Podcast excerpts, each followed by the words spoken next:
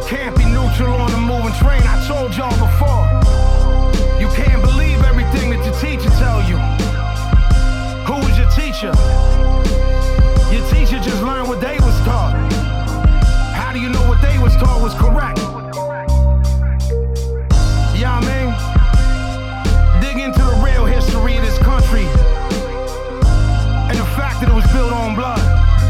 You can't be neutral on Welcome to You Can't Be Neutral, a political podcast inspired by Howard Zinn and progressive and radical activism, taking a look at society, media, and politics.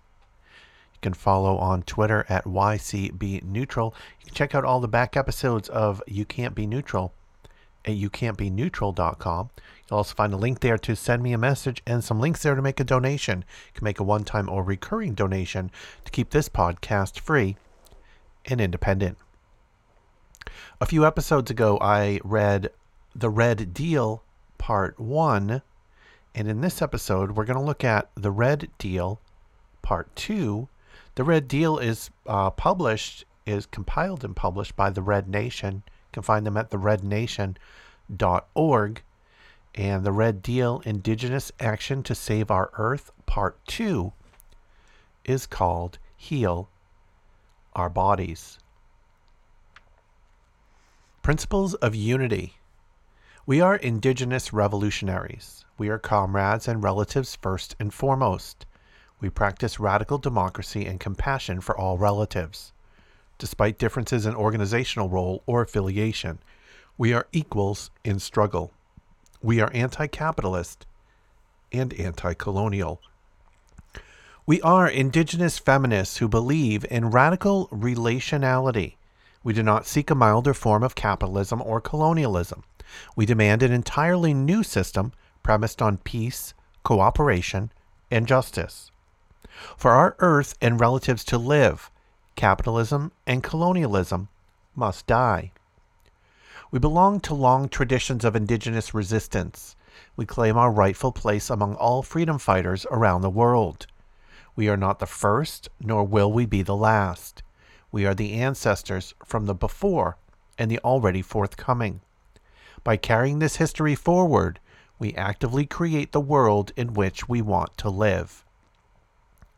We seek to not just challenge power, but to build power. We are not simply a negation of the nightmarish colonial present, colonialism, capitalism, heteropatriarchy, imperialism, and white supremacy. We are the embodiment and affirmation of a coming indigenous future, a future in which many worlds fit. We believe that all oppressed nations have the right to self determination, to decide their own destinies. We, the Red Nation, are self determining peoples. We enact the principles of freedom and integrity in how we seek to live as good people of the earth. We organize through education and agitation for revolutionary change. We encourage our relatives and comrades to believe in revolutionary change. We advocate for global decolonization.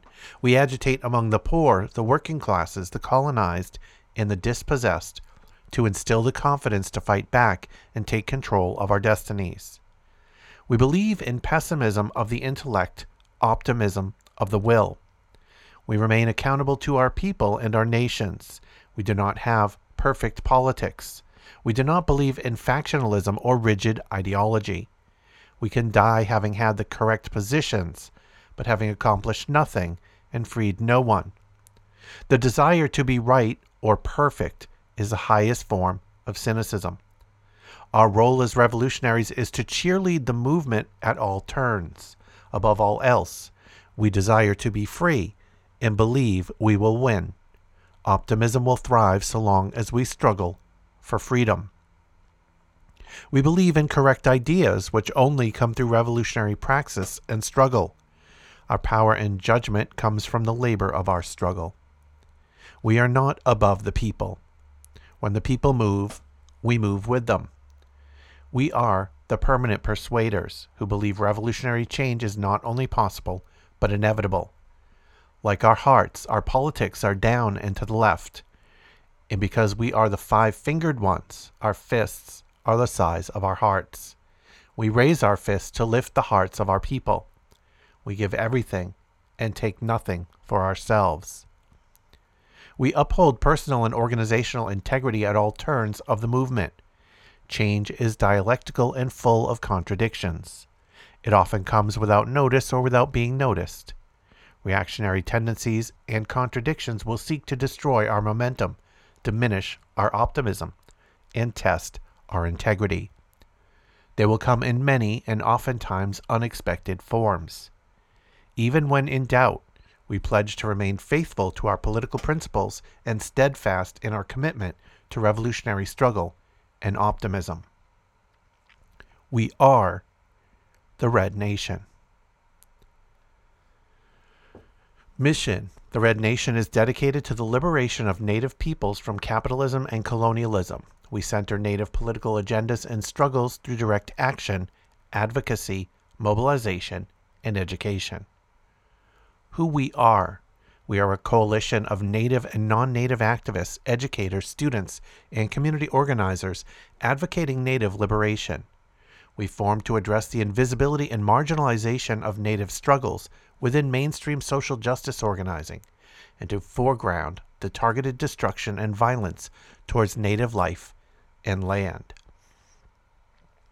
Areas of struggle Indigeneity we struggle for the defense and livelihood of native peoples and lands.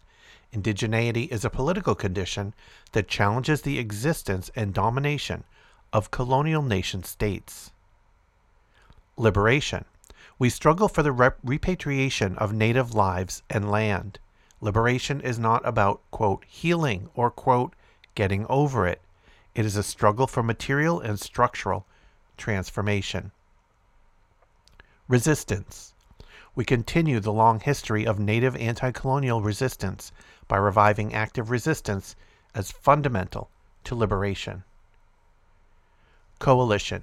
We mobilize for widespread action and community engagement for Native struggles for liberation. 10 point program. We demand an end to violence against Native peoples and our non human relatives through 1 the reinstatement of treaty rights. From 1776 to 1871, the U.S. Congress ratified more than 300 treaties with native nations. A provision in the 1871 Indian Appropriations Act withdrew federal recognition of native nations as separate political entities contracted through treaties made with the United States. As a result, treaty making was abolished, and it was established that, quote, no Indian nation or tribe within the territory of the United States shall be acknowledged or recognized as an independent nation, tribe, or power with whom the United States may contract by treaty. We demand the reinstatement of treaty making and acknowledgement of Native independence. We demand Native nations assume their rightful place as independent nations, guaranteed the fundamental right to self determination for their people, communities, land bases, and political and economic systems. Number two, the full rights and equal protection for Native people. Centuries of forced relocation and land dispossession have resulted in the mass displacement of Native nations and peoples from their original and ancestral homelands. Today in the United States, four of five Native people do not live within reservation or federal trust land. Many were and are forced to leave reservation and trust lands as economic and political refugees due to high unemployment, government policies, loss of land, lack of infrastructure, and social violence. Yet off reservation Native peoples encounter equally high rates of sexual and physical violence, homelessness, incarceration, poverty, discrimination, and economic exploitation in cities and rural border towns. We demand that treaty rights and indigenous rights be applied and upheld both on and off reservation and federal trust land. All of North America, the Western Hemisphere, and the Pacific indigenous land. Our rights do not begin or end at imposed imperial borders we did not create nor give our consent to. Rights shall be enforced pursuant to the United Nations Declarations on the Rights of Indigenous People, UNDRIP, and historical and political doctrines of specific tribes. Number three, The end to disciplinary violence against Native peoples and all oppressed peoples. In the United States, more than 3 million people are incarcerated in the largest prison system in the world. Native peoples and oppressed peoples are disproportionately incarcerated and persecuted by law enforcement. Within this system, Native people are the group most likely to be murdered and harassed by law enforcement and to experience high rates of incarceration. This proves that the system is inherently racist and disciplines politically disenfranchised people to keep them oppressed and prevent them from challenging racist institutions like prisons, police, and laws that maintain the status quo. Racist disciplinary institutions contribute to the continued dispossession and death of Native peoples and lifeways in North America. We demand an end to the racist and violent policing of Native peoples on and off reservation and federal trust lands. We demand an end to the racist state institutions that unjustly target and imprison Native peoples and all oppressed peoples. Number four, the end to discrimination against the Native silent majority, youth, and the poor. Native youth and Native poor and unsheltered experience oppression and violence at rates higher than other classes and groups of Native peoples. Native people experience poverty and homelessness at rates higher than other groups. Native youth suicide and criminalization rates continue to soar. Native youth now com- comprise as much as 70% of the Native population and experience rates of physical and sexual violence and PTSD higher than other groups. Native poor and unsheltered experience rates of criminalization, alcoholism, and violence at higher rates than other groups. Because many Native youth and poor and unsheltered live off reservation and trust lands, they are treated as inauthentic and without rights. Native youth and Native poor continue to be marginalized and ignored within Native nations, dominant political systems, and mainstream social justice organizing. We demand an end to the silencing and blaming of Native youth and Native poor and unsheltered. We demand an end to the unjust violence and policing they experience.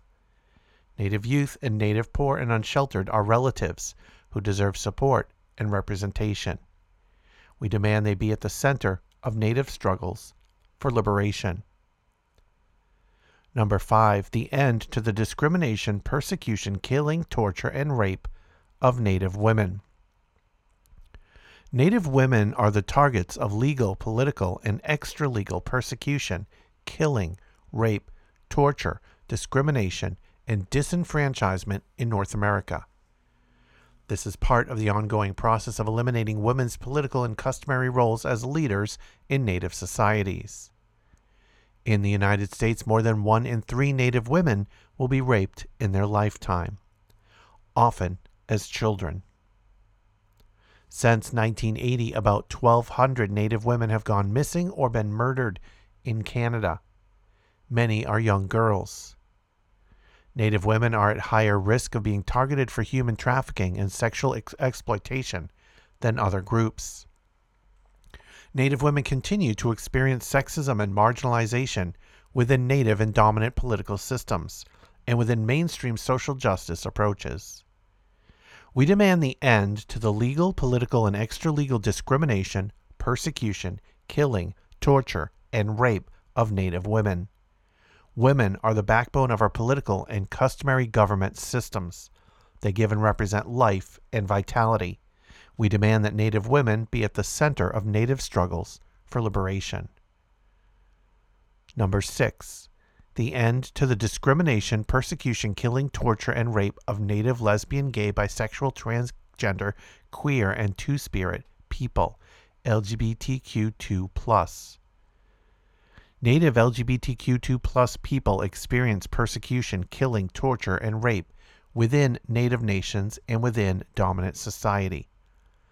The processes of colonization and heteropatriarchy impose binary gender roles nuclear family structures, and male dominated hierarchies that are fundamentally at odds with native customary laws and social organization, where LGBTQ2 people historically held positions of privilege and esteem.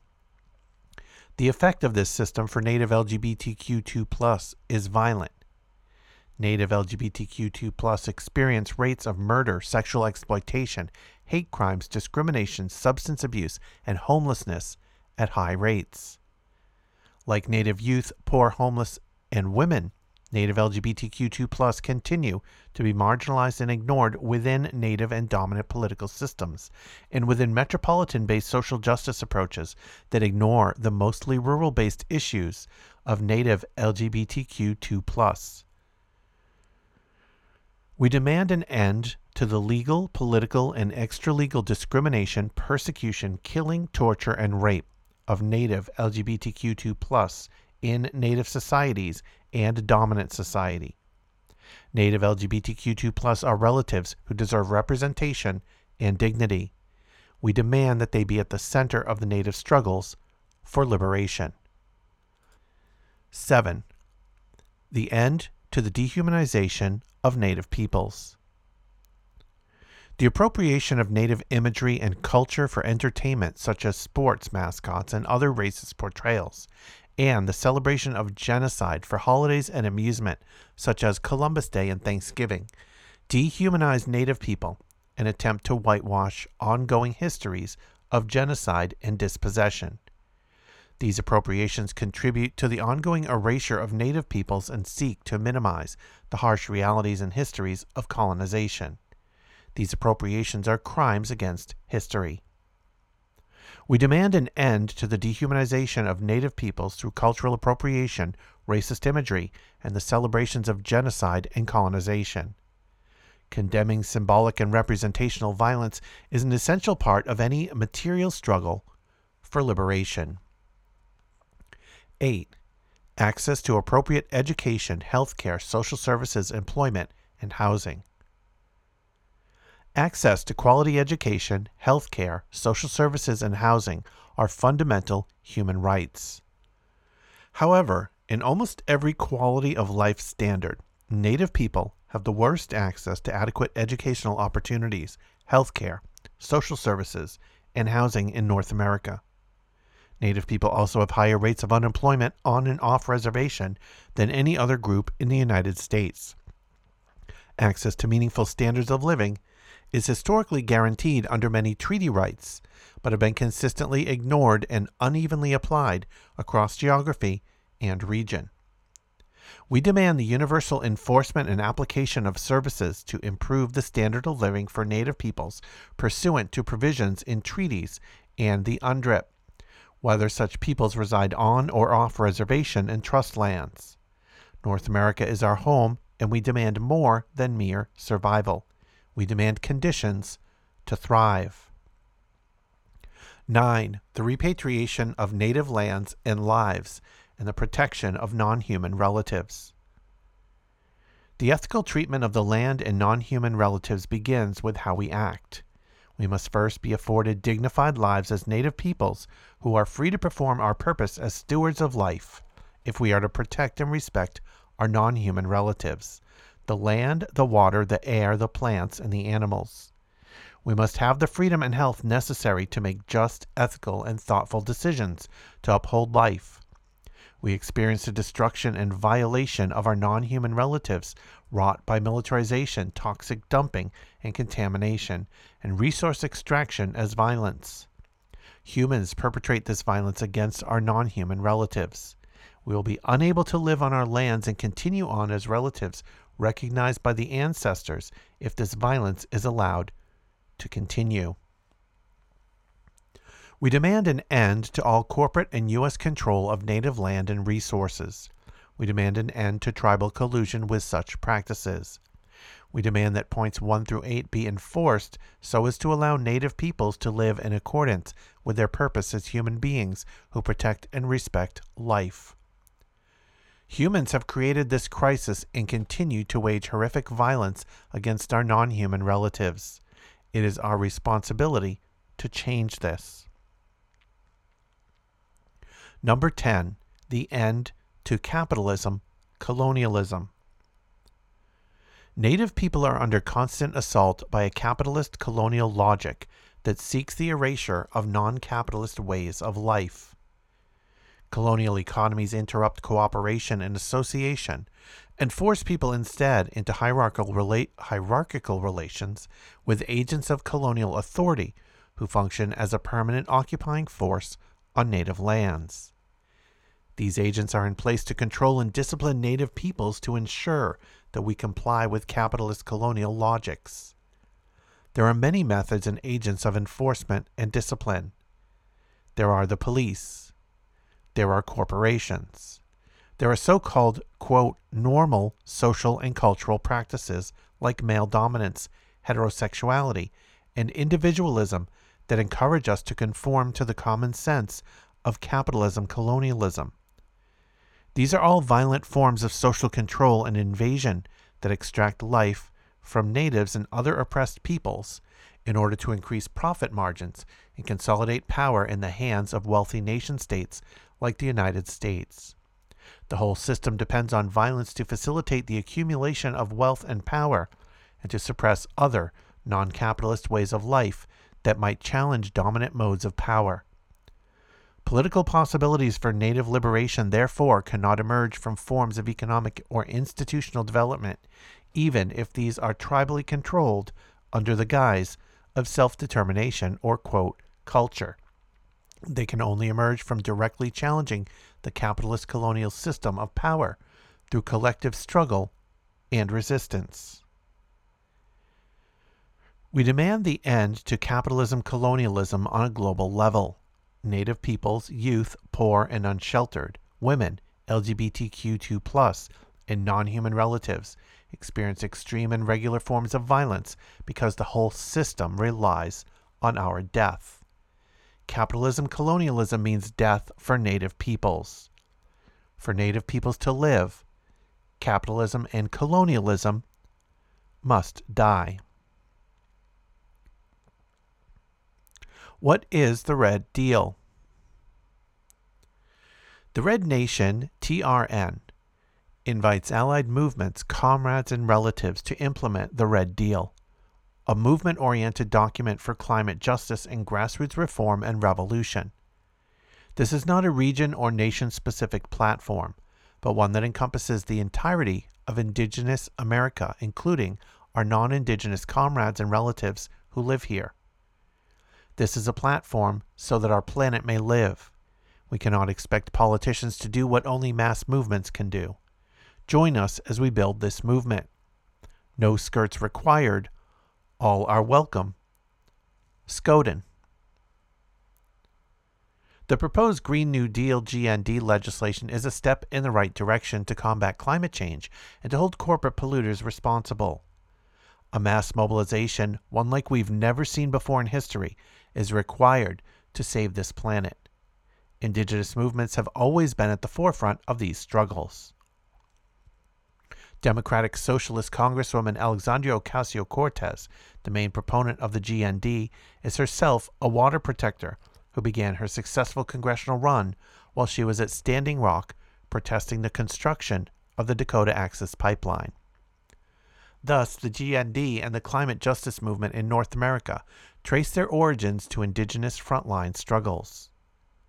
With this background in mind, TRN is proposing a red deal.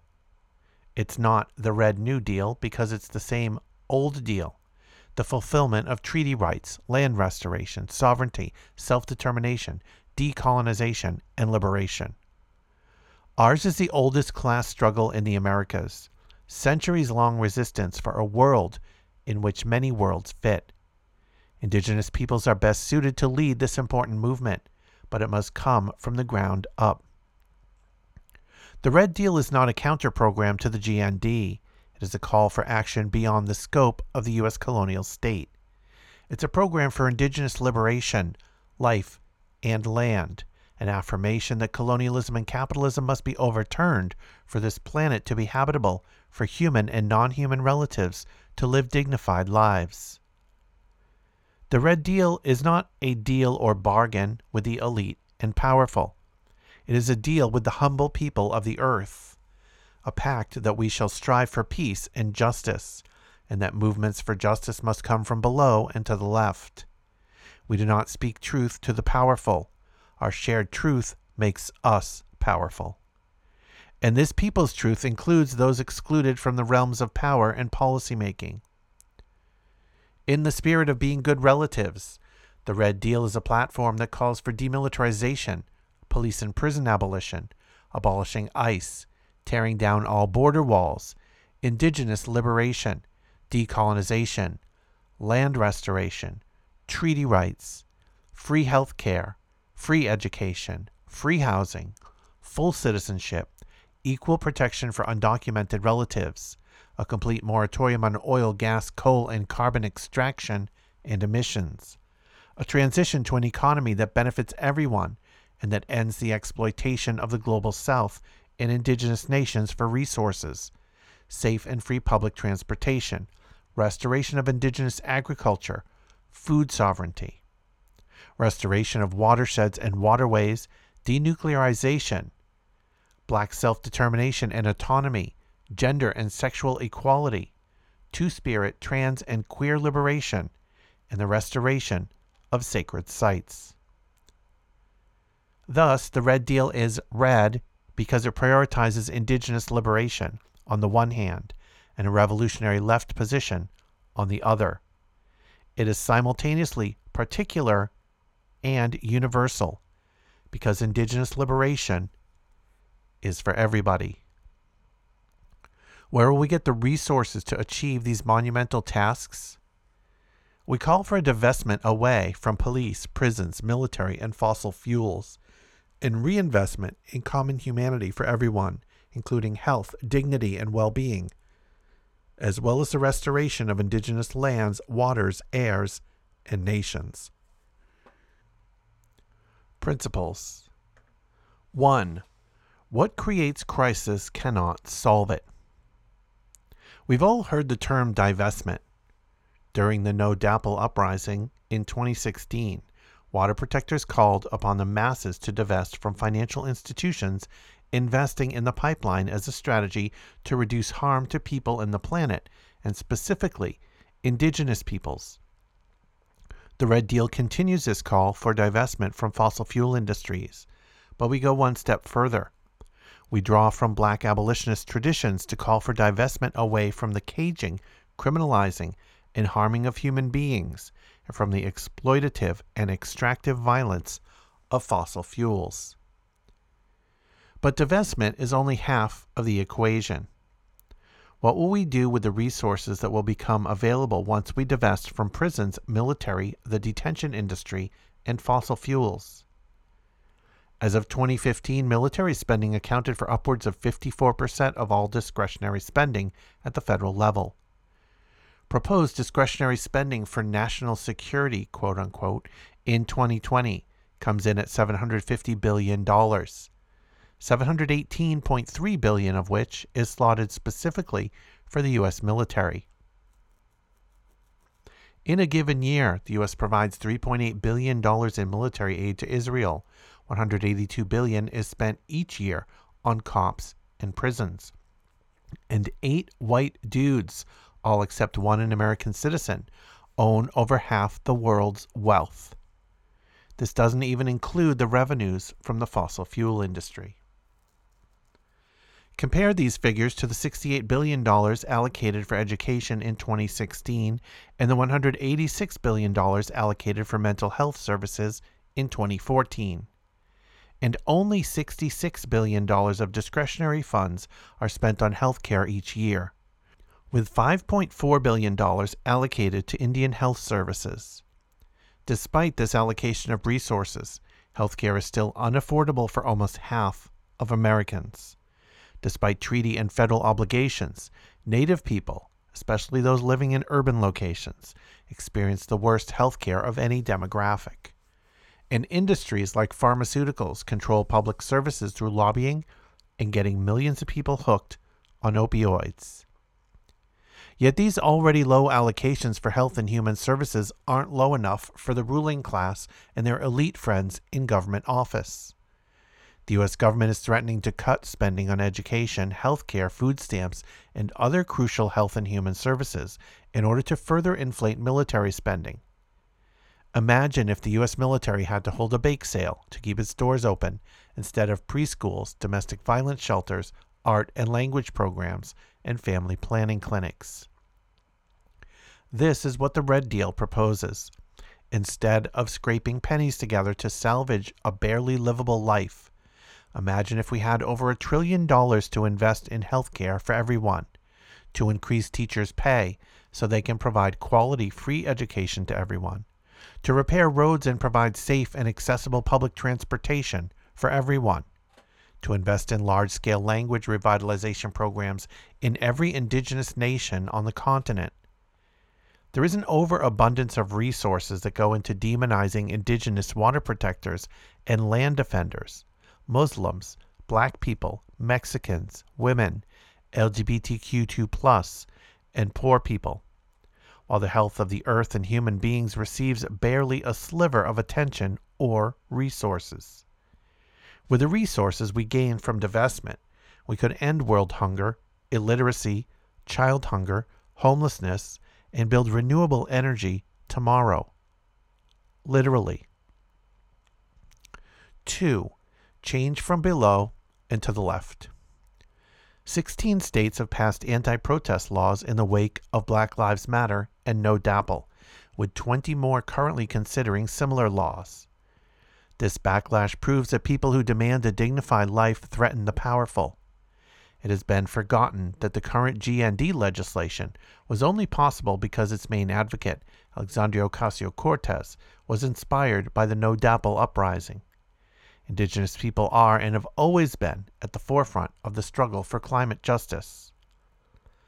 While politicians withdraw from the social justice demands of the GND like healthcare, housing, and education, we embrace them. But we know that we must go further. We must throw the full weight of people power behind these demands for a dignified life. People power is the organized force of the masses, a movement to reclaim our humanity and rightful relations with our earth. With this, not only will we topple power, but we will build a new world from the ashes of empire, a world where many worlds fit.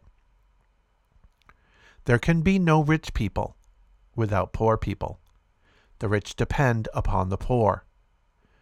But the poor don't need the rich. This is our power people power. Although indigenous peoples live in a capitalist society, we continue to practice people power. For example, Pueblo communities feed for nearly every ceremonial event. The original purpose of this was to prize surplus from those who held more wealth and redistribute it amongst those who didn't so that neither a poor class nor a ruling class could form. Everyone's material needs were met. There was no starvation, no homelessness, no alienation. Everyone was a relative and everyone had relatives. Capitalism destroyed this world. We must destroy capitalism to bring it back. People power is the most direct form of democracy. Everyday people decide what's best for themselves, not the elite and powerful. The wealthiest in the world have refused to pay taxes for more than a century, while indigenous people starve and die of preventable diseases. We believe that crying on the shoulder of the man who stole your land is the opposite of people power. You can't smudge the murder out of capitalism, nor can you expect the powerful to give up their wealth out of the kindness of their hearts.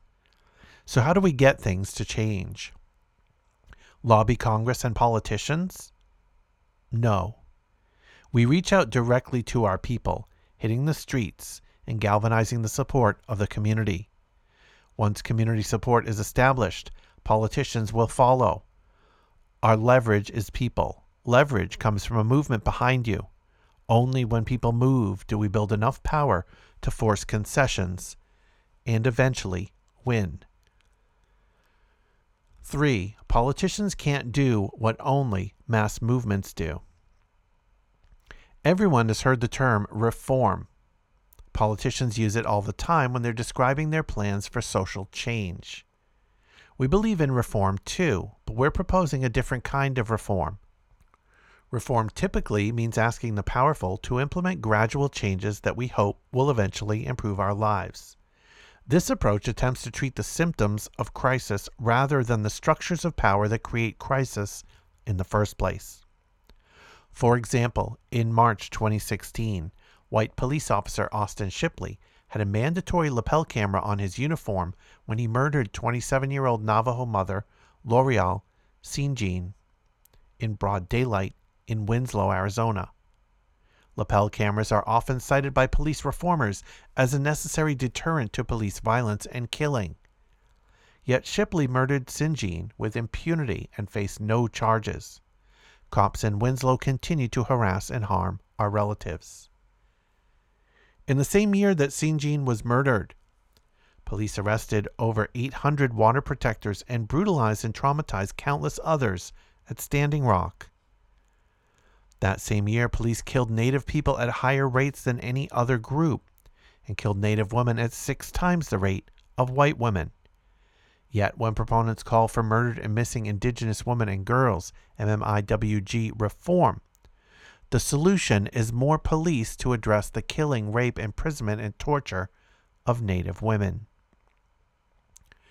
In 2018 and 2019, we saw an increase in deaths of Indigenous children in migrant detention centers along the U.S. Mexico border. We witnessed the shooting by U.S. Border Patrol of Claudia Patricia Gomez Gonzalez, an Indigenous woman from Guatemala. And we mourn the deaths of trans Indigenous woman Roxana Hernandez in an ICE detention facility. Immigration reformers have called for Border Patrol to keep families together and have also filed lawsuits to call for the construction of, quote, more humane cages for these families and individuals. The question these reformers ask is how can we improve the police with, quote, cultural sensitivity training? Which politicians should we lobby to make these improvements? Instead, we ask why are police considered the solution to the crisis of indigenous life? Why do we even need the police? Chinga la migra, abolish ICE, and no ban on stolen land are not mere slogans. They are demands for a dignified life. The police, military, and border patrol exist to protect the interests and wealth of the elite. Instead of providing homes, health care, and food, all we get are more cops, more soldiers, more walls, more poisoned water, and more cages. The interests of the few always outweigh the needs of the many. This is how power works in a world structured by capitalism. Reformists misunderstand this fundamental truth about capitalist states.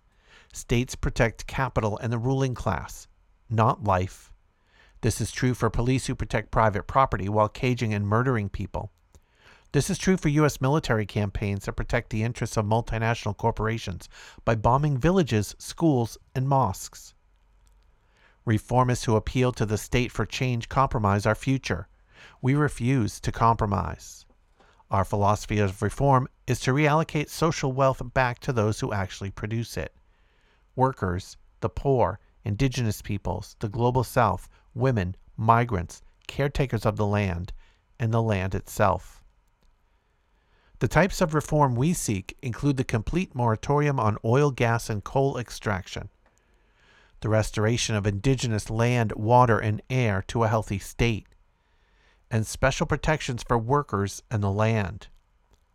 These non reformist reforms are crucial to achieving abolition, decolonization, and liberation. Where will we get the money to fulfill these reforms? We will dispossess the wealth from corporate polluters and settler governments and redistribute it to the masses, restoring dignity and creating jobs to caretake and heal the planet and build our collective future. From theory to action. Bosses run the world from the White House to the highest executives of the multinational corporations that plunder the earth. Yet, there is no unified left that poses a real threat to the bosses. We have witnessed massive grassroots rebellions against the fossil fuel industry, police violence, racist immigration policies, and labor exploitation. Yet nothing has coalesced into a unified mass movement. We believe that struggling for these reforms to restore the health of our bodies and the earth will serve as the most powerful vehicle for building a mass movement. We cannot simply be against something. We must be for something. We will make policy recommendations that can be used at any level of government, from the grassroots to the tribal council to the state. We cannot turn away from the state because the state has its sights set on us at all times. Indigenous people know that every moment of our existence is mediated by the state.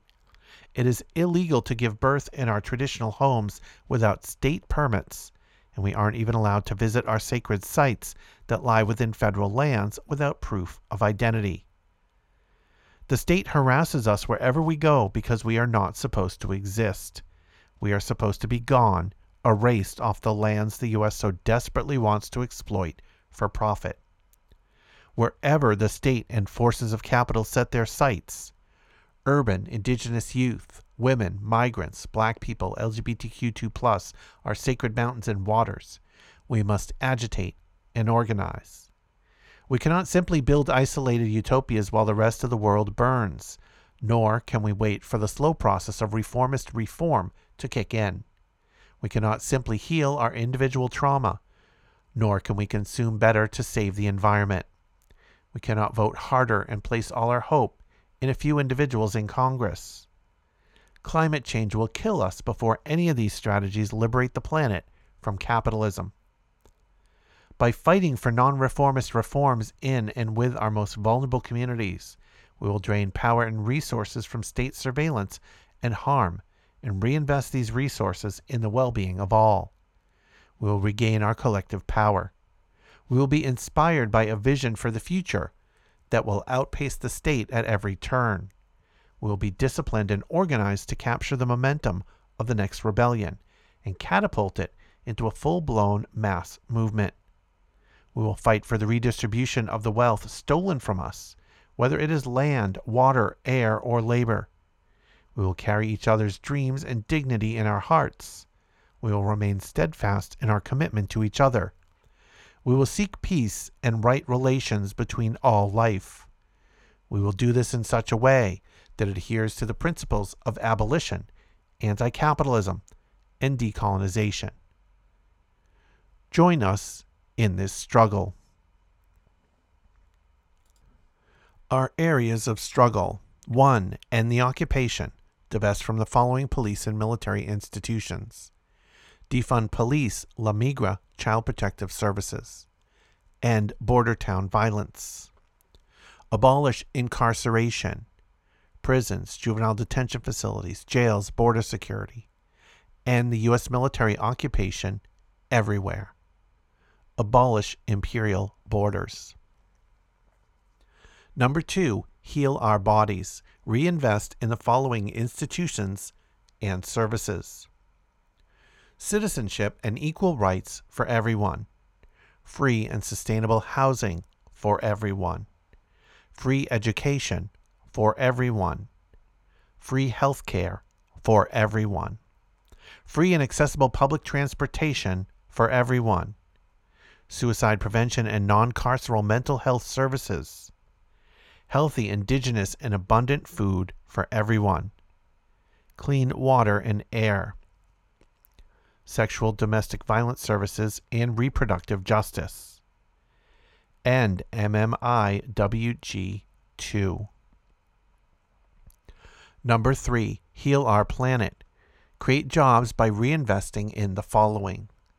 Clean, sustainable energy, traditional and sustainable agriculture, land, water, air, and animal restoration, protection and restoration of sacred sites, multi species caretaking, enforcement of treaty rights and other agreements, child care, elder care, domestic work. Quote, we cannot simply build isolated utopias while the rest of the world burns, nor can we wait for the slow process of reformist reform to kick in. We cannot simply hear our individual heal our individual trauma, nor can we consume better to save the environment. We cannot vote harder and place all our hope in a few individuals in Congress. Climate change will kill us before any of these strategies liberate the planet from capitalism. The Red Deal Part 2 Reinvest, Heal Our Bodies. We are in a time of great suffering. The last few months have been filled with popular uprisings in Lebanon, Peru, Ecuador, Chile, and elsewhere.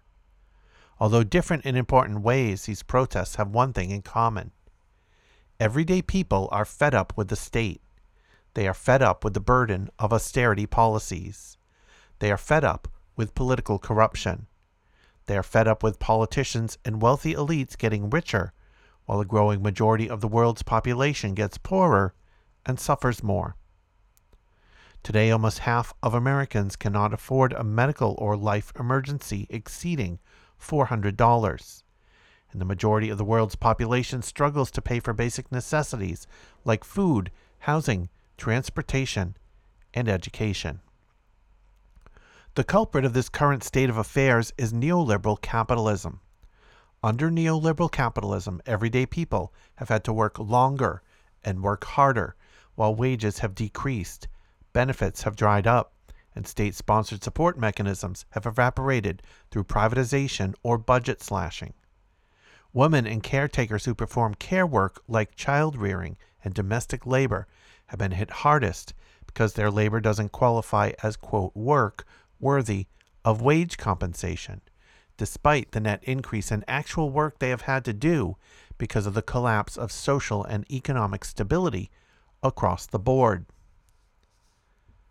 Neoliberal capitalism is enshrined in state austerity policies that shrink public programs for food, housing, education, transportation, and health care in the name of, quote, fiscal responsibility, while simultaneously offering subsidies and incentives for multinational corporations to continue plundering the earth. As they facilitate new forms of capital accumulation for these corporations, Neoliberal states simultaneously claim to have a scarcity of resources, which is a narrative they peddle to justify the slashing of social welfare. This is simply false. Why else would military spending increase during the neoliberal period, or the wealthiest 5% of the world's population get even richer? The truth is that the state hoards these resources for the ruling class, which watches with indifference, while millions, or billions, perish. Capitalism creates and accumulates wealth based on speculation and searches constantly for new frontiers of value. Under neoliberalism, capitalism has turned our well being and suffering into a marketplace where human life is sold, commodified, traded, and consumed. All aspects of life and death have become horizons for exploitation and profit in the interests of capital. The result is suffering. Not only is the land dying and water evaporating, but we are also now expected to live in ever expanding deserts of social abandonment. Is the state responsible for these new forms of social violence and abandonment? Yes, but the larger structure at work is capitalism. Many of us within the left argue about the role of state power in building revolutionary movements and mechanisms for permanent transition out of capitalism. The Red Nation believes that divesting from state institutions like the military and redirecting those resources towards basic human rights is a necessary step towards dismantling capitalism. This means that we must turn towards, not away from the state. Whatever our differences may be, State power matters in times like these when suffering is so profound and widespread that basic distribution of resources like health care and clean water can make the difference between life and death for millions. Tomorrow. Will we wage successful revolutionary struggles by resurrecting our dead? This might work if we had proletariat zombie hordes at our disposal, but we don't. This is why we must wield the state to heal our bodies and build a successful revolutionary struggle that fights for life before we too are dead and a- unable to fight any longer. Area 1 Citizenship and Equal Rights for Everyone. Why is this important? There are currently an estimated 47 million immigrants within the borders of the United States, with an estimated 12 million being undocumented. War, unequal trade relations, global wage disparities, underdevelopment, and climate change have created the conditions for massive migration from the global south to the global north. Migrants from the global south face treacherous journeys, criminalization and detention, family separation, trafficking, unsafe and underpaid working conditions, murder, and severe restrictions on becoming citizens or legal workers. What needs our urgent attention? While progressive, progressives, leftists, and radicals in the United States have shown outrage about the flagrant brutality of U.S. immigration policy along the U.S. Mexico border, there is still a culture of willful misunderstanding when it comes to the role of U.S. imperialism in the causing migration in the first place. We urge everyone to understand how U.S. imperialism operates in the following ways. The United States continues to play a pivotal role in causing war, conflicts, and overthrowing global South governments in Libya, Syria, Somalia, Afghanistan, Iraq, Nigeria, Honduras, Bolivia, Nicaragua, El Salvador, Haiti, Colombia, and elsewhere. Using hybrid war techniques that combine uh, ideological and military justification for the intervention elsewhere in the world, the United States also foments economic and political destabilization in countries like Venezuela and Iran that it deems, quote, hostile to American interests. For example, capitalism. According to the United Nations, neoliberal economic policies are responsible for most of the migration from these areas of the world to the global north and to other global south nations. The United States has also shaped a world economy predicated on free trade agreements. These agreements open up markets in the global south to heavily subsidized food commodities from the global north, causing farmers to go out of business. In addition, these agreements open up land and resources for privatized development, causing the displacement of indigenous populations and leaving environmental catastrophes. Enshrined in these agreements are rules that ensure low wages and global wage disparities, as well as little to no protections for the environment. These conditions force many to migrate in search of jobs. Climate change caused by the burning of fossil fuels is also causing desertification, drought, stronger hurricanes, rising sea levels, and increasingly extreme weather patterns. This is exacerbating conflict and forcing migration. The United States has about 5% of the world's population, but consumes 25% of the world's oil. Additionally, the U.S. military is the number one consumer of oil.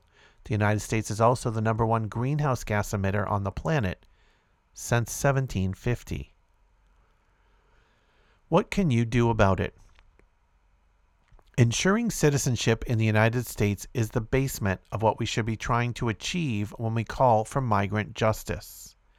All progressive movements in the United States must demand, at a minimum, that all 47 million immigrants, regardless of current legal status, be given the unconditional option of citizenship, which will guarantee basic protections. This must include shutting down the camps, shutting down all detention facilities, abolishing ICE, ending family separations, and allowing people to migrate freely. We must also have an internationalist outlook and commitment, building a mass anti war and anti imperialist movement to end war, sanctions, and resource extraction must be the priority of every progressive and left organization, regardless of their specific, quote, issue. Strengthening the international labor movement and uniting workers from the imperial core with workers in the global south must also be a priority. One of the demands of such efforts should be the creation of a global minimum wage to end the global wage disparities. Another priority for activists and comrades in the United States is demanding that the United States, as the number one polluter, pay reparations for war and climate debt. The United States climate debt as of 2015 was estimated at $4 trillion. Reparations will ensure that countries in the global south will be able to develop sustainably and guarantee sustainable livelihoods for their citizens. Area 2 Free and Sustainable Housing for Everyone.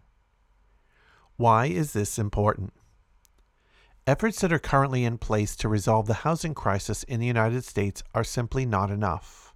Although the United States is one of the wealthiest nations in the world, poor and working class people suffer from a lack of adequate housing, forcing them into uninhabitable homes or going without shelter at all. Beyond the more widely researched urban regions lurks an invisible housing crisis. Forced into overcrowded substandard homes, Native people are suffering the most from lack of adequate livable homes. According to the Department of Housing and Urban Development, 42,000 to 85,000 natives would be homeless if sacrifices of squeezing into overcrowding homes and other situations were not made. Furthermore, HUD estimates an approximate total of 68,000 new housing units are needed in tribal areas to combat this invisible housing crisis, a total that matches the more visible 10 year housing plan already in the works for New York's crisis. While poor working class and homeless people are suffering through this housing crisis, a surplus of empty private properties exists across the United States, and funding could be made available for housing if it was a priority. However, housing is inaccessible when profit cannot be made of it. It's clear that we cannot depend on capitalist political system that values profit over bodies to fix this ongoing crisis in housing. What needs our urgent attention?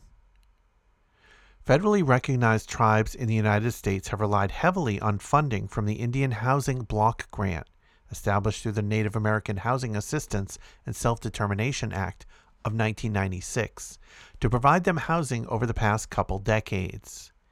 In addition to the fast growing Native American population, inflation has eroded the fixed amount of this funding since 1996.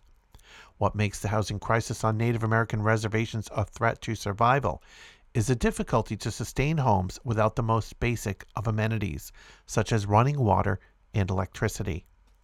Approximately 40% of homes in Navajo Nation, for instance, do not have running water and or electricity. To equip rural reservation homes with water and heat usually requires frequent long distance travel to haul water and firewood. Public health becomes another concern when native people in remote areas like the Southwest must haul water from windmills and other water sources from the ground. In many areas of the Navajo Nation, groundwater is contaminated due to the 521 abandoned uranium mines across the reservation. These largely ignored problems added to the housing crisis, making it increasingly difficult for the day to day survival of native people. Native people. While efforts are made to protect urban areas, progress to provide adequate, safe housing and basic amenities is stagnant and severely underfunded in rural Native communities. What can you do about it? The Red Deal proposes free and sustainable housing for everyone. Our relatives deserve the basic human rights of shelter without having to worry about the possibility of homelessness and displacement. Demand the right to free and sustainable homes through grassroots direct action to place unsheltered people and families in empty surplus housing. In Albuquerque, New Mexico, for example, there are hundreds of vacant single family homes on the west side of the city that are available immediately for this type of use. Move towards ending private ownership of housing by practicing collective living instead of commodified relationships with land and space. This includes challenging the idea of the nuclear family as the most important social unit for determining housing designs and options. Share best practices in how to stop gentrification in multiple cities and geographies. Area 3 Free Education for Everyone. Why is this important?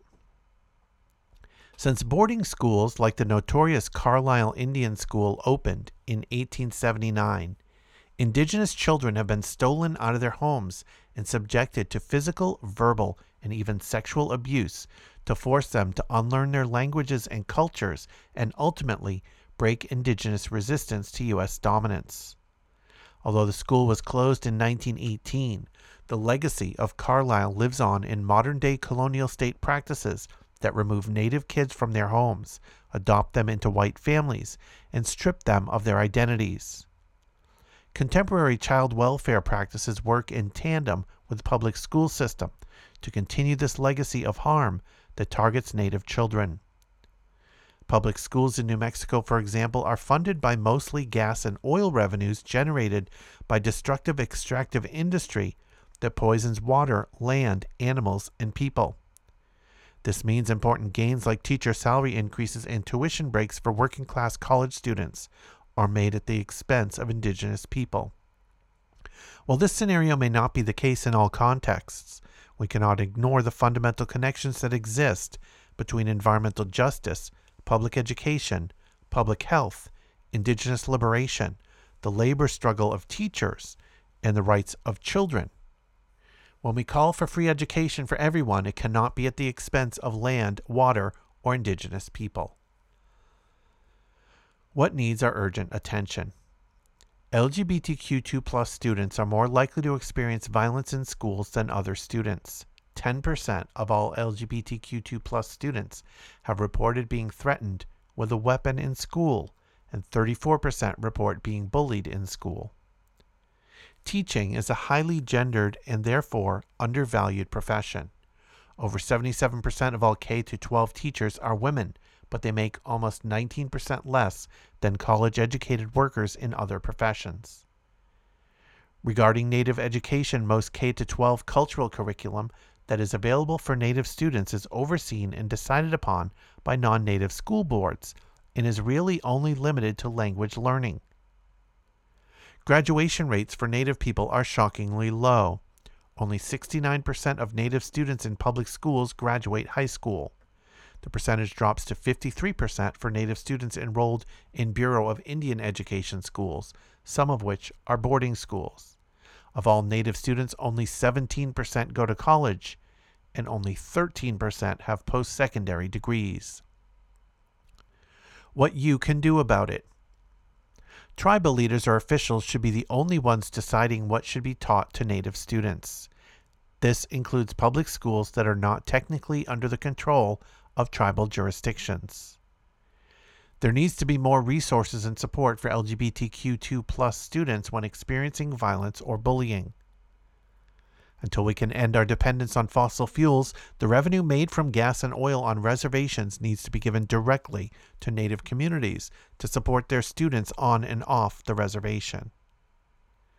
There needs to be more cultural inclusion in public schools. The first place to start is mandatory Indigenous American history in all K through 12 social studies classes. Given that the overwhelming majority of teachers in the United States are working class women, we must frame the struggle for free and universal education as a feminist labor issue. Area 4 Free Health Care for Everyone. Why is this important? For the working class, interaction with the current healthcare system is violent. Even in the most favorable conditions, people attempting to use their private or employer provided health insurance are met with a web of confusing bureaucracy exorbitant hidden charges, denials for necessary procedures, and limited pharmacy formularies. Under capitalism, a worker's worth is tied directly to their ability to generate profit. Once a body is broken and no longer able to perform labor for ruling class owners, capitalism sees no problem with cutting a worker and usually their family loose from their income and health insurance. Meanwhile, pharmaceutical companies drive up the prices of essential drugs like insulin, leading to deaths because people who cannot afford the appropriate type and dosage attempt to ration their drugs in dangerous ways. And with each change in healthcare norms, like the quote, pain management revolution of the 1990s, doctors receive kickbacks from pharmaceutical companies to overprescribe addictive medications like opioids, which has led directly to tens of thousands of overdose deaths in the United States alone. An estimated 27.5 million people, 8.5% of the U.S. population, went without health insurance in 2018, directly contributing to more deaths. And in 2019, fewer than half of American households can afford a $400 health emergency, even if these families have health insurance.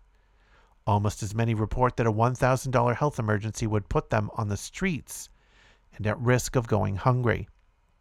Our current healthcare system traffics in the death of ordinary people. We want healthcare that values life. What needs our urgent attention?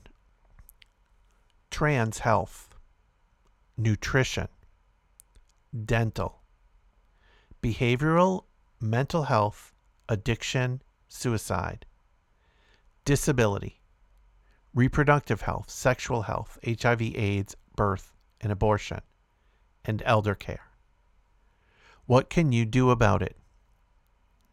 Support new mothers. A significant portion of childbirth related deaths happen in the weeks and months after birth, not during birth itself. Contemporary reproductive health practices completely ignore follow up care for new mothers. Check in. Help. We all have mothers. The future needs mothers. Let's value our mothers. Organize direct action health services for unsheltered and poor relatives. This can include offering needle exchanges, providing regular, free, nutritious community meals, distributing Narcan to prevent opioid overdoses, or handing out condoms. The list of possibilities is endless. Encourage people, especially youth, to join grassroots organizing efforts. Organizing with other people creates a social context of accountability and relationality that helps with a number of health related issues. Helps to alleviate anxiety, stress, and depression related to alienation and isolation under capitalism.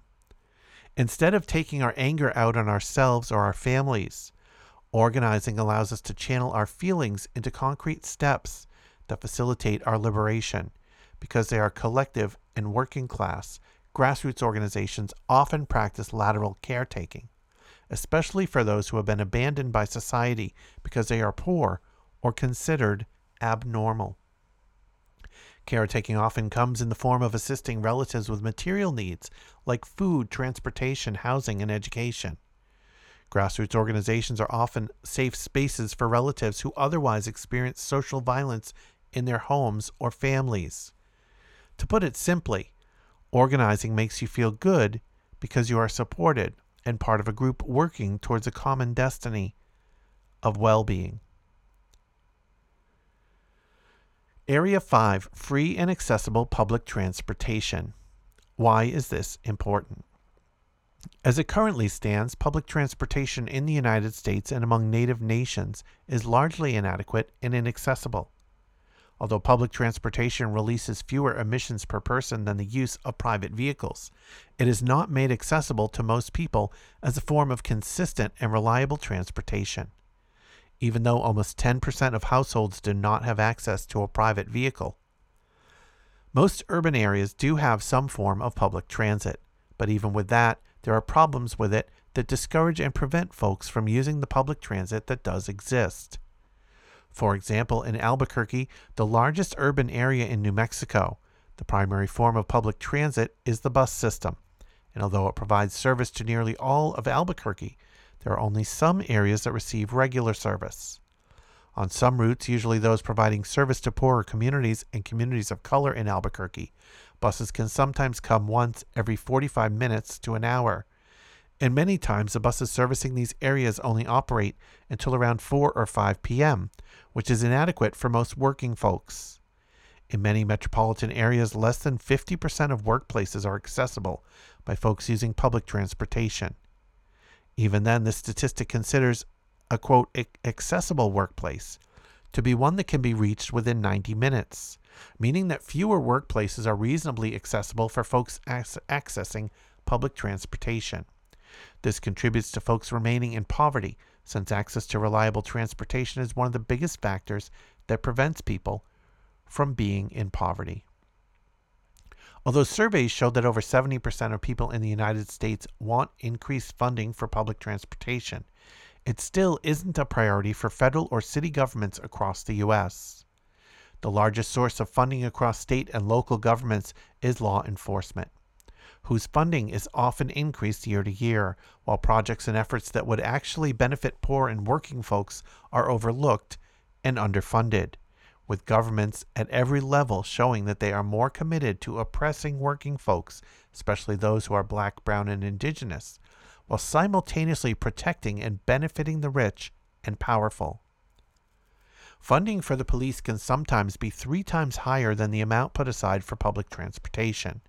In some places, such as in Pennsylvania, funding is being actively and intentionally diverted away from public transit programs and being funneled into police departments across the state.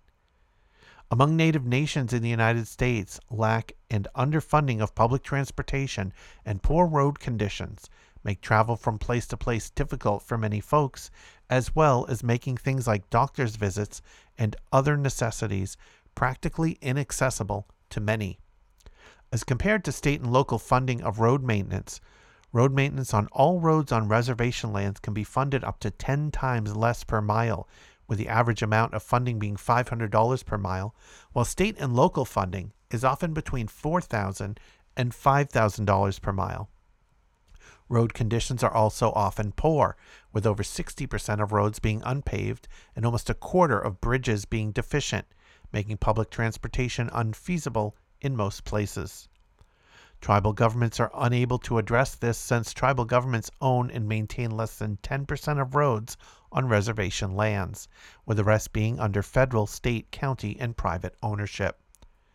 When it comes to public transportation, although there is a large need for it, the vast majority of tribal entities do not have any form of public transportation, leaving folks to rely on service specific transportation like the Indian Health Service or Head Start for their transportation needs. This, combined with poor road conditions, makes it extremely difficult for a lot of folks to access groceries, hospitals, and clinics, educational facilities, community centers, etc., and downright inaccessible for some. What needs our urgent attention? Law enforcement being funded vastly more than services like public transportation that actually benefit people. Public transportation having short hours, long waits between buses, limited routes, and limited access to workplaces, especially for folks living in poor communities. Native nations having no ownership or sovereignty over most of the roads on their lands. 80% of federal transportation appropriations are used for highways, which privilege and encourage private vehicle ownership, whereas only 20% goes towards transit. What can you do about it? Design campaigns that demand an increase in areas of service so more places are accessible through public transportation. Transit systems often own a significant portion of land in cities, especially land adjacent to important routes. This land can be used for building affordable homes that are close to these routes. Combining housing justice with calls for better public transportation in our local organizing can facilitate these connections and strengthen our efforts to support poor and working class populations in urban areas. Advocate for your city governments to defund law enforcement and divert those funds into better public transit increase hours of service so more people, especially poor and working folks, can rely on public transit at hours they need to use it. This would mean more jobs for bus drivers, whose labor struggles should always be connected to movements for free and accessible public transportation. Always advocate for Indigenous people to have complete sovereignty over their lands and infrastructure, including roads, highways, and transportation systems.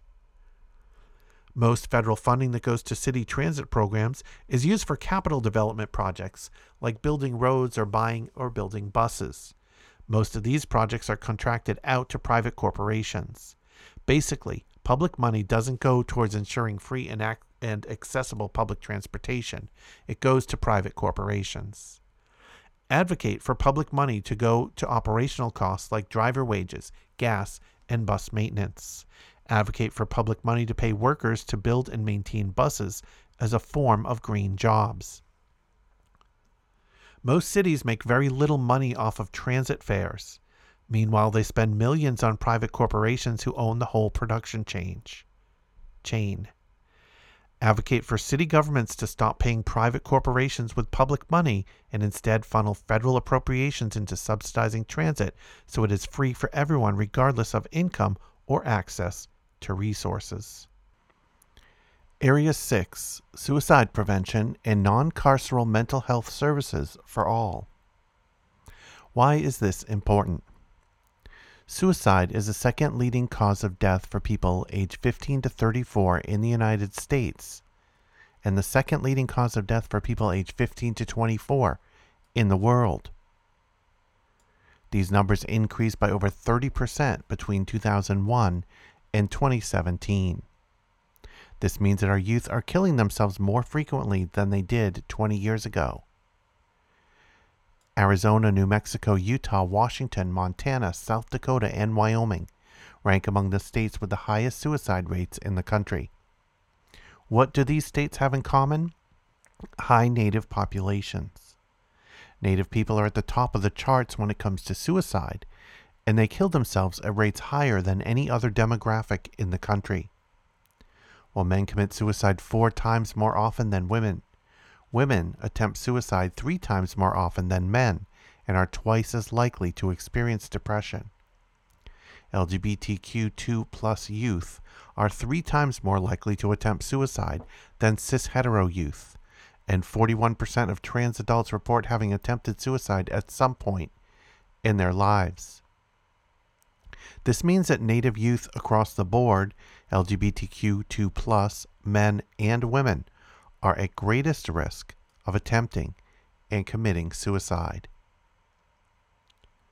Youth suicide deaths are so common in Indian country that it's impossible to talk about health care, mental health, gender, sexuality, education, housing, or incarceration without also talking about suicide.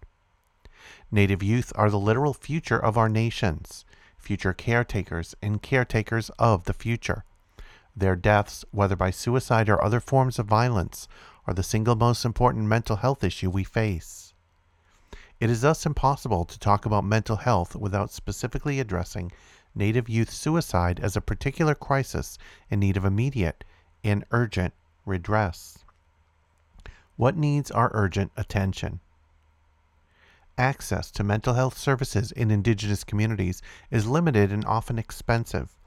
As a result, the correlation between mental health issues like depression and suicide rates are overlooked, especially for youth. Indigenous children face extremely high rates and types of violence from an early age. Violence accounts for 75% of deaths for Native youth aged 12 to 20. There is a strong correlation between early exposure to violence, mental health, and suicide. More than 90% of people who commit suicide suffer from depression, have a substance abuse disorder, or both. We must address depression and substance abuse in order to address suicide. What can you do about it? This is not an issue that can be fixed through better services or suicide prevention campaigns. Studies show that suicide rates are lower in Native communities that have strong self determination over land, education, health, and governance. The only way this will happen is if everyone promotes decolonization, the return of indigenous lands, and true self determination for indigenous people. Area 7 Healthy, indigenous, and abundant food for everyone. Why is this important? People should not be going hungry. The United States is the largest food exporter in the world and third in total food production. However, 30 to 40 percent of the food produced is wasted and dumped in landfills, which, according to the USDA in 2010, amounted to $161 billion and 131 billion pounds worth of food. Additionally, around 41 million people in the United States face food insecurity, including 13 million children. But this issue isn't just about the lack of access to food, it's also the access to healthy and fresh foods. Food deserts are an issue all across the United States, from low income communities of color to mostly white, conservative, red leaning communities. Food insecurity and access is an issue.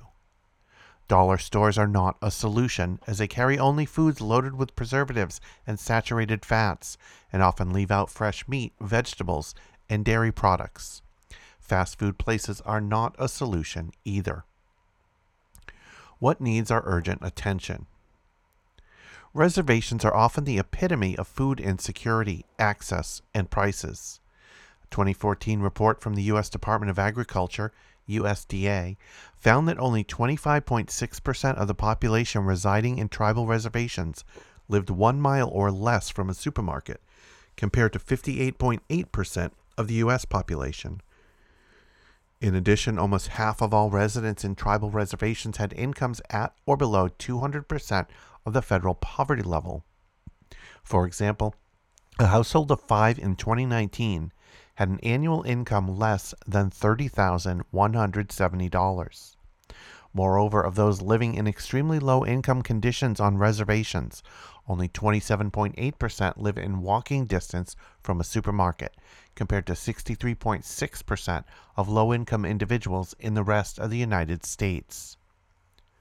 Despite these challenges, food isn't reduced in price. In fact, it's the opposite. A study from the Native Agriculture and Food Systems Institute found that on average, people living on reservations pay upwards to 100% more on food than those living off reservation. What can you do about it? The solution to providing healthy, indigenous, and abundant food for all is food sovereignty. You can promote food sovereignty by supporting local community food programs supporting local co ops, organizing a community garden and seed bank, financing and opening municipal owned grocery stores, for example, in Baldwin, Florida. Creating a community network where you know others do not go hungry, for example, pot bangers in St. Louis, Missouri. Area 8 Clean Water and Air. Why is this important? In 2015, we saw the Animas and San Juan rivers, rivers that are the main waterways for Diné farmers and ranchers in the Four Corners region of the United States, turn yellow from the Gold King mine spill. In early 2016, thousands of water protectors fought against the Dakota Access Pipeline to protect Mni Sose, or the Missouri River, which is one of the largest waterways in North America. Earlier this year, we watched as indigenous people in Brazil, Paraguay, and Bolivia grieved the burning of their homelands in the Amazon, which many consider to be the result of deforestation. In four short years, we have seen catastrophic assaults on the earth and suppression of indigenous caretakers who protect and defend the waters and lands that comprise the world's lungs and arteries. This devastation has happened in the name of profit.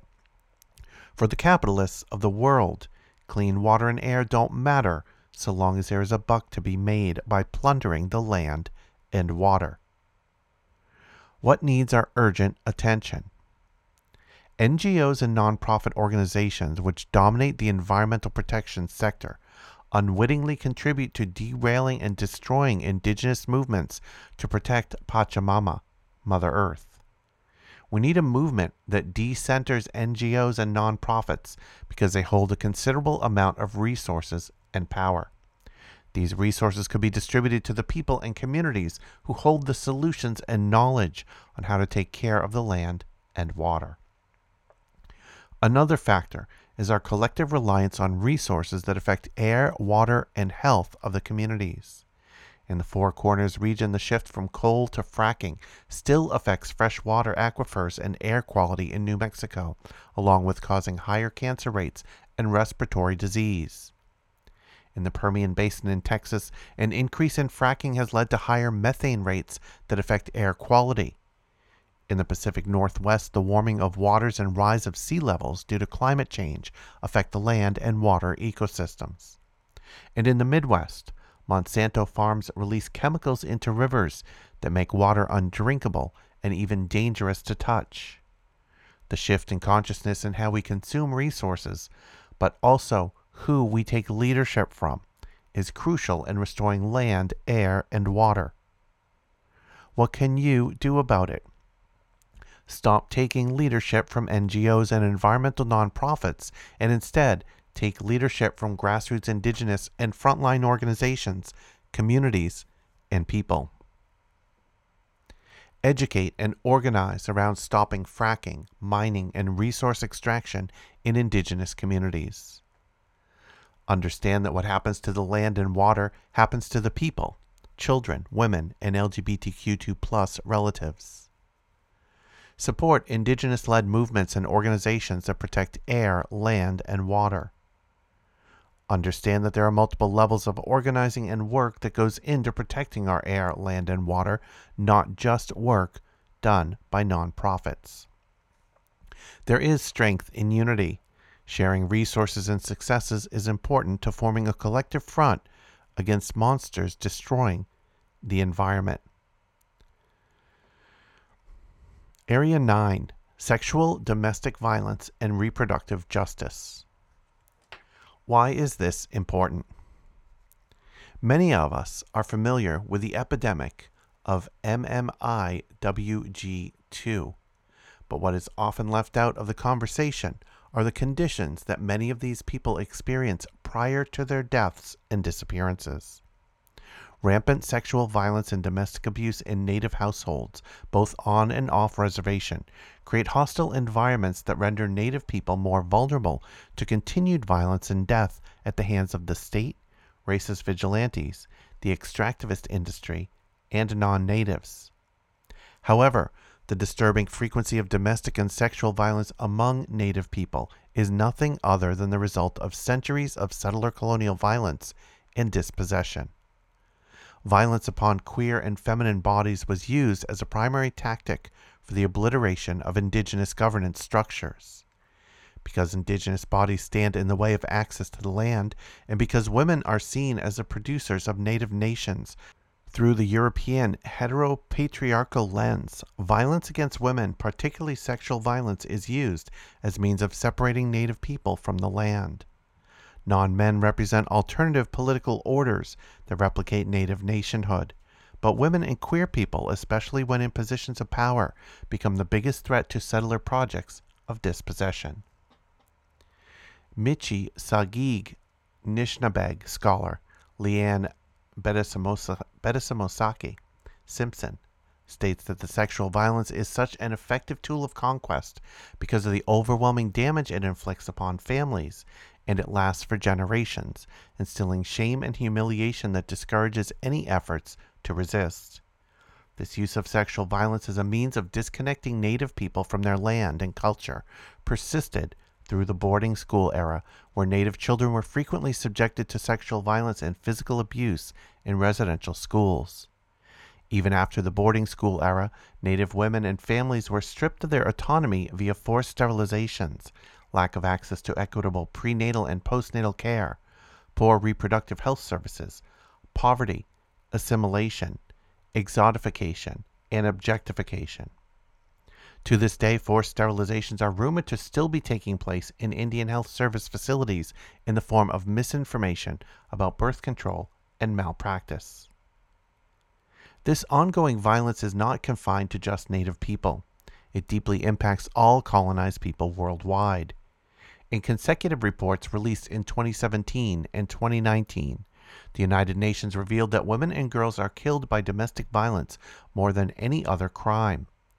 This information was released in a global study on homicide focusing on gender related killings.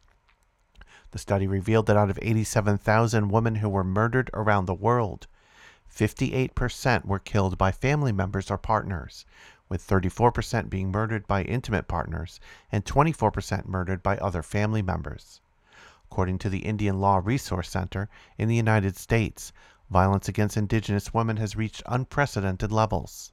Four out of five American Indian and Alaskan Native women have experienced violence, and one in two have experienced sexual violence. Alaska Native women continue to suffer the highest rate of forcible sexual assault and have reported rates of domestic violence up to 10 times higher than the rest of the population. What needs our urgent attention? Youth. Native youth who see violence in the home are 75% more likely to become a future victim of violence or a perpetrator. And according to Indian Health Service data, violence accounts for 75% of deaths for Native youth 12 to 20 years of age. Among Native youth alone, more than 60% have been recently exposed to violence in different sectors of their lives at home, school, and within their community. Native men. Native men also have high victimization rates. More than four in five American Indian and Alaska Native men have experienced violence in their lifetime. 27.5% have experienced sexual violence, 43.2% have experienced physical violence by an intimate partner, and 73% have experienced psychological aggression by an intimate partner.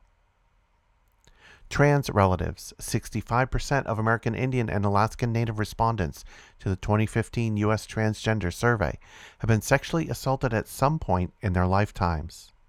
Nearly three quarters, 73% of respondents, experienced some form of intimate partner violence, including acts of coercive control.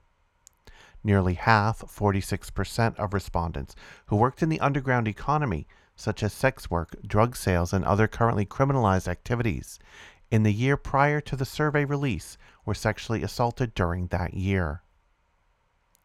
What you can do about it.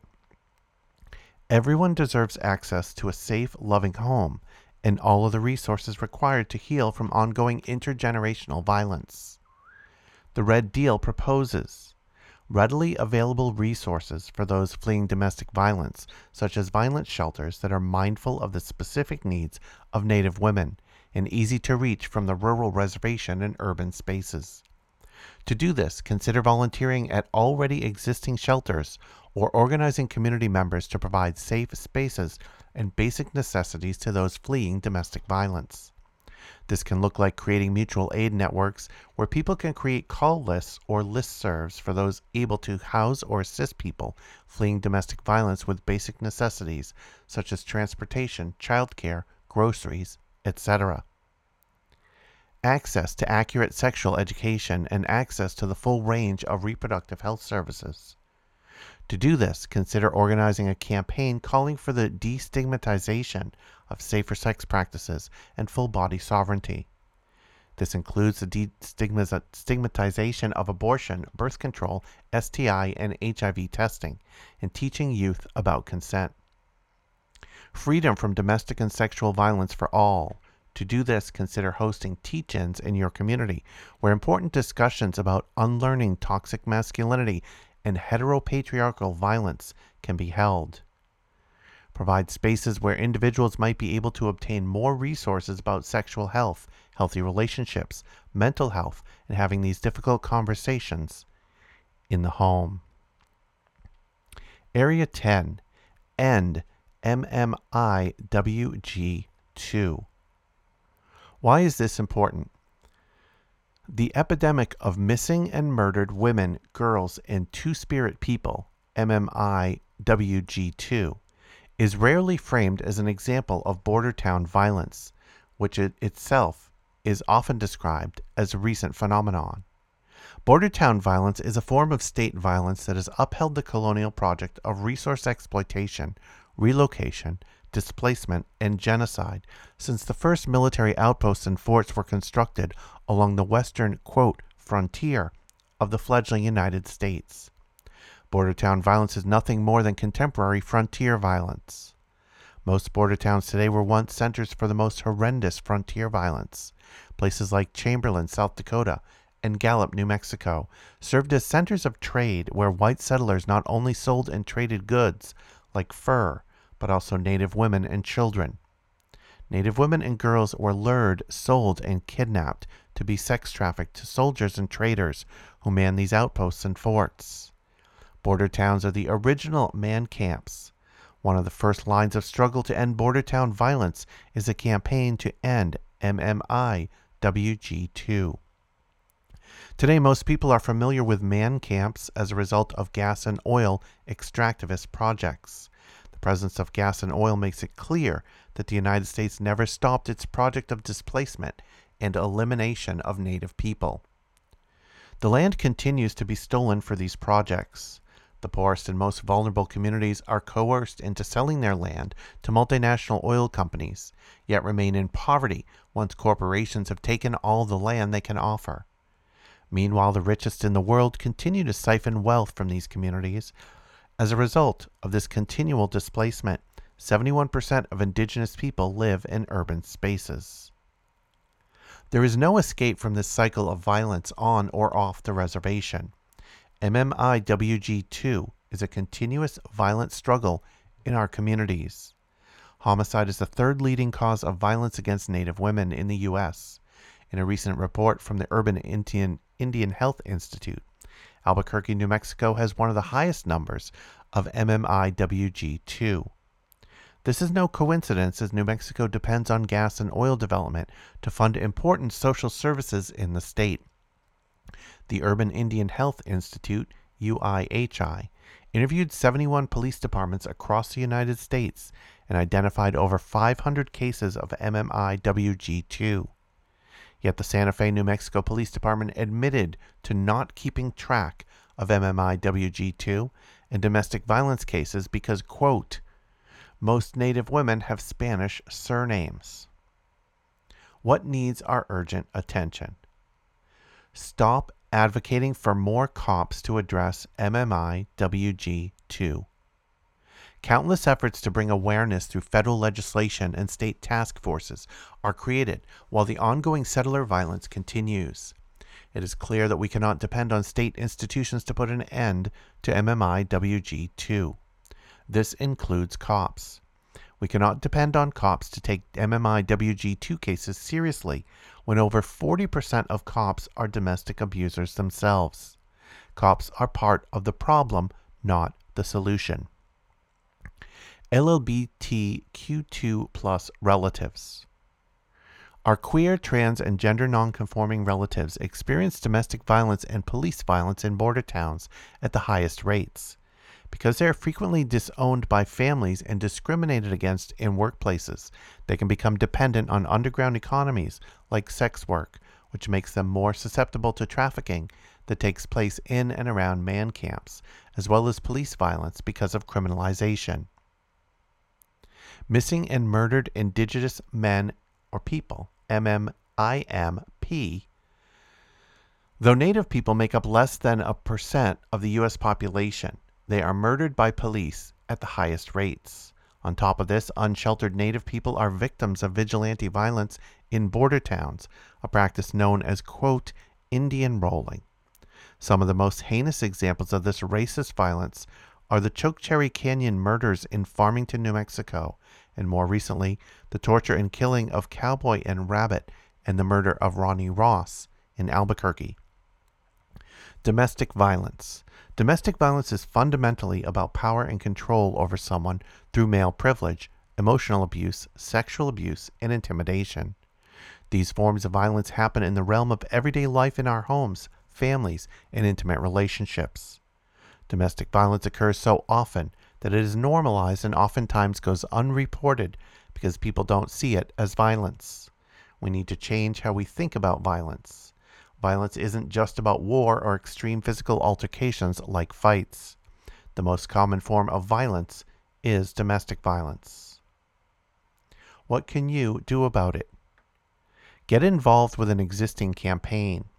Organizations doing vital work are Sovereign Bodies Institute, the Coalition to Stop Violence Against Native Women, and Native Youth Sexual Health Network.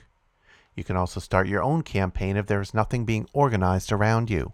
Start by hosting workshops, study groups, fundraisers, or other events that bring awareness to MMIWG2. Host actions, demonstrations, or protests when there is no justice for MMIWG2. When Diné mother Loreal Tsingine was murdered by the racist cop Austin Shipley in the border town of Winslow, Arizona in 2016, he was left free to roam the streets.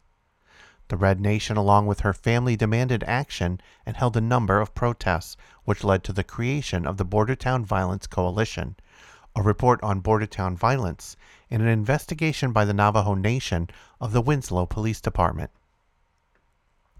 Create accessible literature and online documents that can be easily circulated within your community that contain facts about MMIWG2 and information about what someone can do to assist those fleeing domestic violence, sexual violence, and those that may be victims of sex trafficking. It's important to have conversations with family about how negative attitudes about women and LGBTQ2 plus relatives contribute to the epidemic of violence. And that completes the Red Deal Part 2 Heal Our Bodies. You can find the Red Deal at therednation.org. And that will wrap up this episode of You Can't Be Neutral. Remember, you can uh, find You Can't Be Neutral on Twitter at YCBNeutral. You can check out all the back episodes of You Can't Be Neutral at youcan'tbeneutral.com. And you can listen to this and all my podcasts playing 24 7 at movingtrainradio.com. And now, a moment of Zen. Thanks for listening. Well, the early Indian societies of North America uh, no, really. If you, uh, they were remarkably, uh, they didn't have much to share, but what they had, they shared. And uh, the, you read the reports of, of the, the Jesuit missionaries who came here and who studied the, the way the uh, indigenous people here lived and uh, and then wrote these reports. They, they, they, there's an amazing amount of documentation of, of much more closely examined than even modern anthropologists have done with, with societies. And uh, there's a man named William Brandon who, who went through the archives in, in France to see what the Jesuits wrote back about. And you might think, well, he's romanticizing, and it's possible to romanticize ancient civilizations, and some of them were warlike and, and violent and so on. But also, there were societies in those times, there were Indian societies in those times, uh, with a remarkable sharing of all the goods and with a remarkable equality between men and women. In fact, a matriarchal society in many of these instances, but a society in which the relations between men and women were better than the relations between men and women in modern times. I'm not pointing to these as things we, to which we must return, uh, or, uh, or saying things were ideal then. And I don't even think it's necessary to find, as some people think, you, mu- you must find somewhere a place where the really good society existed, otherwise, we won't believe one is possible. And, and I don't think it's necessary to do that, because I think, that, I think the human uh, I think human beings are capable of creating things that were never created before.